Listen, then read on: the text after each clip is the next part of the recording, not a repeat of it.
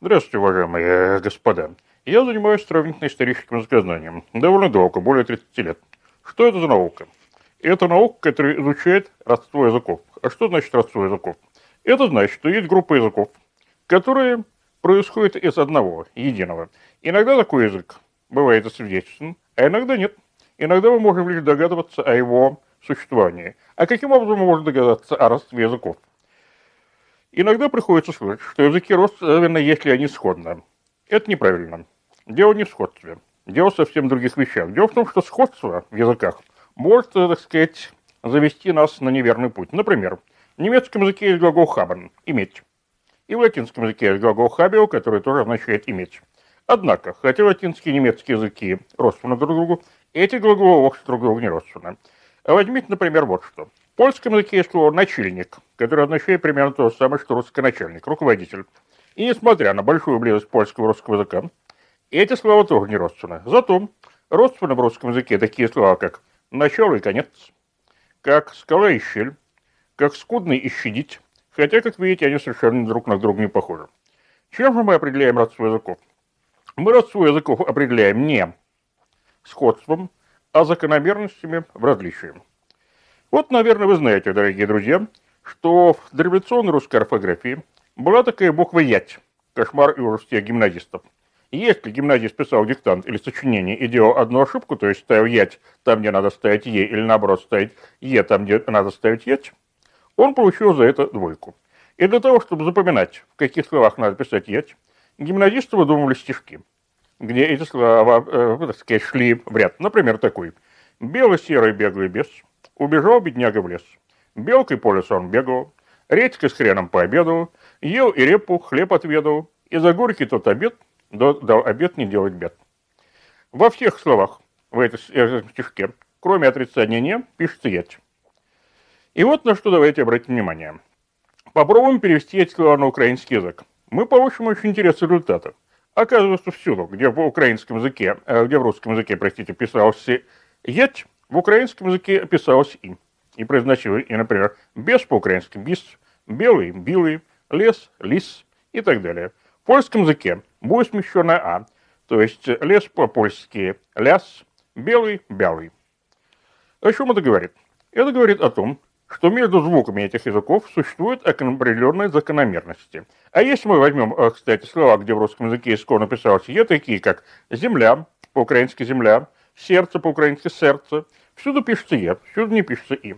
Значит, таким образом, мы установили, что определенные звуки в русском, украинском и польском языке – связано с закономерными различиями. И вот, когда мы находим таких закономерных различий достаточно много, мы говорим, что да, эти языки родственны друг другу. Это первый этап нашей работы в сравнительно-историческом языкознании, установление родства. Второй этап – это попытка восстановления вот этого самого языка предка, из которого произошли все потомки. Вот. Попытка эта сложная, если язык предок не засвечен, но оно может быть очень плодотворно, потому что в результате мы восстанавливаем не только общие звуки, мы восстанавливаем общие морфемы, и самое главное, мы восстанавливаем общие слова. А восстановив общие слова для языка предка, мы можем примерно определить, не больше, не меньше, как картину мира в этом языке. То есть мы можем знать, каких природных условиях обитали носители, э, носители этого языка. Мы можем узнать, какова их была материальная и духовная культура на какой стадии развития они находились. Стадии развития они находились. Наибольших успехов в настоящее время достигло изучение индоевропейской семьи языков. Это очень большая семья, включающая многие языки Европы и Азии. Ну и э, в историческое время их носители, конечно, распространились и в Америке. К индоевропейской семье языков, семье языков относятся такие, как индийские и иранские в э, Азии, балтийские, славянские в Восточной Европе, Э, германские, романские, кельтские в Европе, в Европе Западной. В настоящее, да, и кроме этого, к индоевропейским языков относятся несколько вымерших групп языков. Например, в Малой Азии в 1908 году, недалеко от деревушки под названием Богаскюй, были найдены развалины дворца хетских царей, столица хетского царства, который назывался Хаттусас. В, в этом дворце был обнаружен огромный архив клинописных табличек, то есть табличек, написанных особым древневосточным письмом клинописью.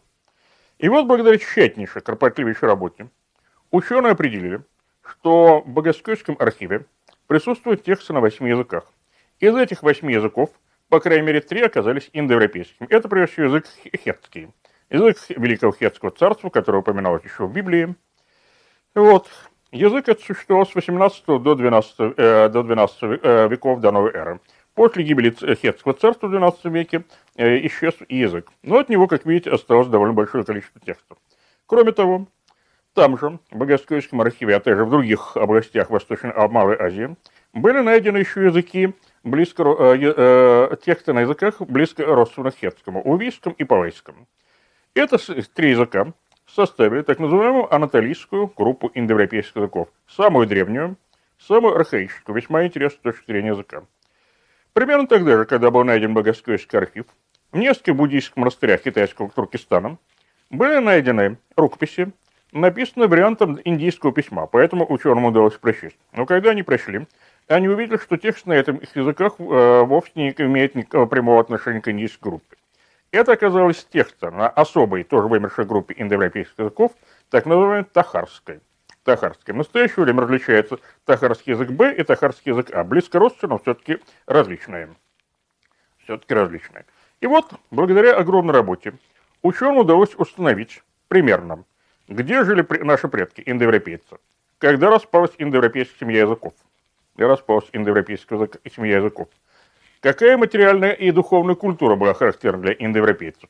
Ну, на первый вопрос, где они жили, трудно дать, э, трудно дать определенный ответ. Разные ученые определяли местонахождение индоевропейцев по-разному. Например, ныне здравствующий академик э, Грузинской и Российской академии наук Томас Ульянович Гамхлидзе и его недавно окончавшийся автор, академик Российской академии наук Вячеслав Всеволодович Иванов, полагали, что индоевропейская прародина, то есть место обитания наших далеких предков, находилось на востоке Малой Азии. Другой крупнейший ученый, американец Корин Ренфью, который, кстати, является иностранным членом Российской Академии Наук, полагает, что индоевропейская природа находилась на западе Малой Азии. Выдающий историк древности Игорь Михайлович Дьяконов, историк и лингвист, полагал, что индоевропейская природа находилась в районе Балканского, Балканского полуострова. Известный американский археолог Мария Гимбутас выводила э, индоевропейскую прародину из восточных, э, э, из восточно-европейских степей. На мой взгляд, хотя тут тоже можно э, спорить, индоевропейская прародина находилась там, где была впервые одомашнена лошадь. Почему? Потому что во всех индоевропейских языках есть первичное, общее индоевропейское название лошади. А, например, в языках, э, э, древних языках Малой Азии название лошади было заимствовано из индоевропейских языков. Так вот, лошадь, судя по всему, была одомашнена э, в четвертом, начале четвертого тысячелетия новой эры в Южном Поднепровье. В этой области еще в XIX веке жили дикие лошади тарпаны, чей генофон, по мнению, чей генотип, по мнению генетиков, наиболее близок к, к, э, к домашней нашей лошади, ближе, чем, допустим, лошади проживальского. То есть тарпаны – это предки домашней лошади. И, очевидно, домашнее произошло в месте их обитания. Э, в, четвертом, э, в начале четвертого тысячелетия до новой эры индоевропейцы добились уже больших успехов в развитии своего хозяйства – они перешли от так называемого хозяйства присваивающего к хозяйству производящему. То есть они занялись э, земледелием и скотоводством. К чему это привело? Это привело к тому, что население, э, население значительно увеличилось, поскольку появилось больше продуктов, качество жизни улучшилось, жить стали дольше. И вот благодаря лошади индоевропейцы сумели распространиться на огромной территории, от китайского Туркестана до, э, до Западной Европы. И вот в настоящее время ученые постарались связать э, и из первых индоевропейцев, и их потомков с различными археологическими культурами. Например, э, вот то, о чем я говорю, индоевропейцы в Южном Поднестровье, это связано с культурами, которые обнаружены в украинских селах Триполье и Деревейка. Затем, э, судя по всему, примерно 3000 лет до, за 3000 лет до новой эры от общего Э, от общей индоевропейской семьи отделились предки хеттов и увийцев. Они прошли, судя по всему, по, Кавказск... Э, по э, Кавказскому перешейку и пришли на восток э, Передней Азии. Затем от общей индоевропейской семьи отделились предки греков и индийцев. Греков и индийцев которые откочевали на юг Европы, на юг Европы, затем их пути разделились. Предки индийцев и иранцев пришли, отправились в Азию, а предки греков на Балканский, на Балканский полуостров. Кстати сказать, греки, придя на Балканский полуостров, столкнулись там высокоразвитой, высокоразвитой культурой, которую подчинили себе. И самые древние греческие тексты были написаны совершенно особым письмом, так называемым письм, линейным письмом Б, которое было заимствовано у жителей Балканского полуострова. Балканского полуострова. Затем от э, общеиндоевропейского стола отделились предки италиков и кельтов, затем мигрировать стали предки германцев, э, германцев, славян и балтийцев. Вот такая примерно величественная картина расселения индоевропейских народов нам стала доступна благодаря тому, что ученые в течение 200 лет тщательно изучали индоевропейские языки. Конечно, для того, чтобы понять историю индоевропейцев, э, одних данных лингвистики было недостаточно. И в, начиная с конца XIX века ученые, изучающие про и предысторию народов, тесно сотрудничают с археологами, ботаниками, зоологами, ботаниками, э, зоологами и представителями других наук, в том числе и, в том числе и естественных. В настоящее время изучение индоевропейских э, языков углубляется в каком отношении? Все более и более уточняются методы реконструкции, все более и более уточняются методы э, реконструкции, все более и более ученые проникают вглубь. Ученые проникают вглубь. В настоящее время нам более-менее известен состав звуков индоевропейского языка, его фонетика. Известна более-менее его морфология, известна более-менее его морфология, то есть окончания и суффиксы, которым пользуются индоевропейцы. Более того, нам известны даже и некоторые правила построения предложения на индоевропейском языке, хотя ни одного текста от нас не досталось. Но методы сравнительного языка настолько точны, что они позволяют делать и такую операцию. Наконец, мы хорошо знаем довольно-таки индоевропейскую мифологию. Здесь надо отметить большие заслуги великого французского ученого Жоржа Демизиля, который тщательно изучал различные традиции индоевропейских народов и нашел в них Э, в эпических, э, эп, разных эпосах сходные сюжеты и сходных, сходных персонажей. В настоящее время нам известно примерно 15 имен богов, которые мы можем отнести к, индо, э, к э, индоевропейскому прошлому. Известно также нам и то, каким образом, э, какие функции могли выполнять эти боги. В частности, Дюмельзель говорил вот что.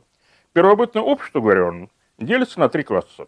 Класс жрецов, класс земледельцев и класс воинов – и в каждой индоевропейской традиции, почти в каждой, можно найти следы этой классификации. Есть бог, который связан ближе всего со жрецами, есть бог, который связан с воинами, и есть бог земледельцев. Земледельцев. Э, Дюмизиль, как я говорил, обращался к разным самым различным традициям, в том числе и в русские. И он пришел к выводу, что, например, в, русских, в русском эпосе, который запечатлен в, Былина, в Былинах, с воинами связан богатырь Святогор, со жрецами богатырь Вольга Всеславич – а земледельцем богатырь Микола Селенинович. Кроме этого, нам известно еще что. Совершенно особое направление было э, э, сформировано в конце XIX века, когда ученые стали изучать не только отдельные фонемы, слова, но и стали находить в различных индоевропейских традициях общее устойчивое словосочетание, то есть сочетание двух корней. Они получили наименование формул, Ученые справедливо предположили, опираясь на свое знание фольклора, что формулы эти характерны именно для фольклорных эпических текстов. И вот в настоящее время таких формул выявлено около ста, и они представляют собой инвентарь общей индоевропейской поэтики. Итак, мы знаем, что наши предки индоевропейцы находились в, период, э, находились э, в, период, э, в, неолитической, в стадии неолита, хозяйственной стадии неолита. У них было зачат государства, вот, они успешно занимались скотоводством и земледелием. Они строили дома, нам даже известно, какие они строили дома, и тоже по данным языка. Дома индоевропейцев э, обычно делались, сплетались из прутьев, затем эти прутья обмаз, обмазывались глиной. Они строили, строили не только дома, они строили также города и крепости. Таким образом, мы видим, что уже в э, четвертом тысячелетии до новой эры у индоевропейцев сложилась, э, сложилась довольно хорошо развитая цивилизация. Вот что нам дает сравнительное языкознание.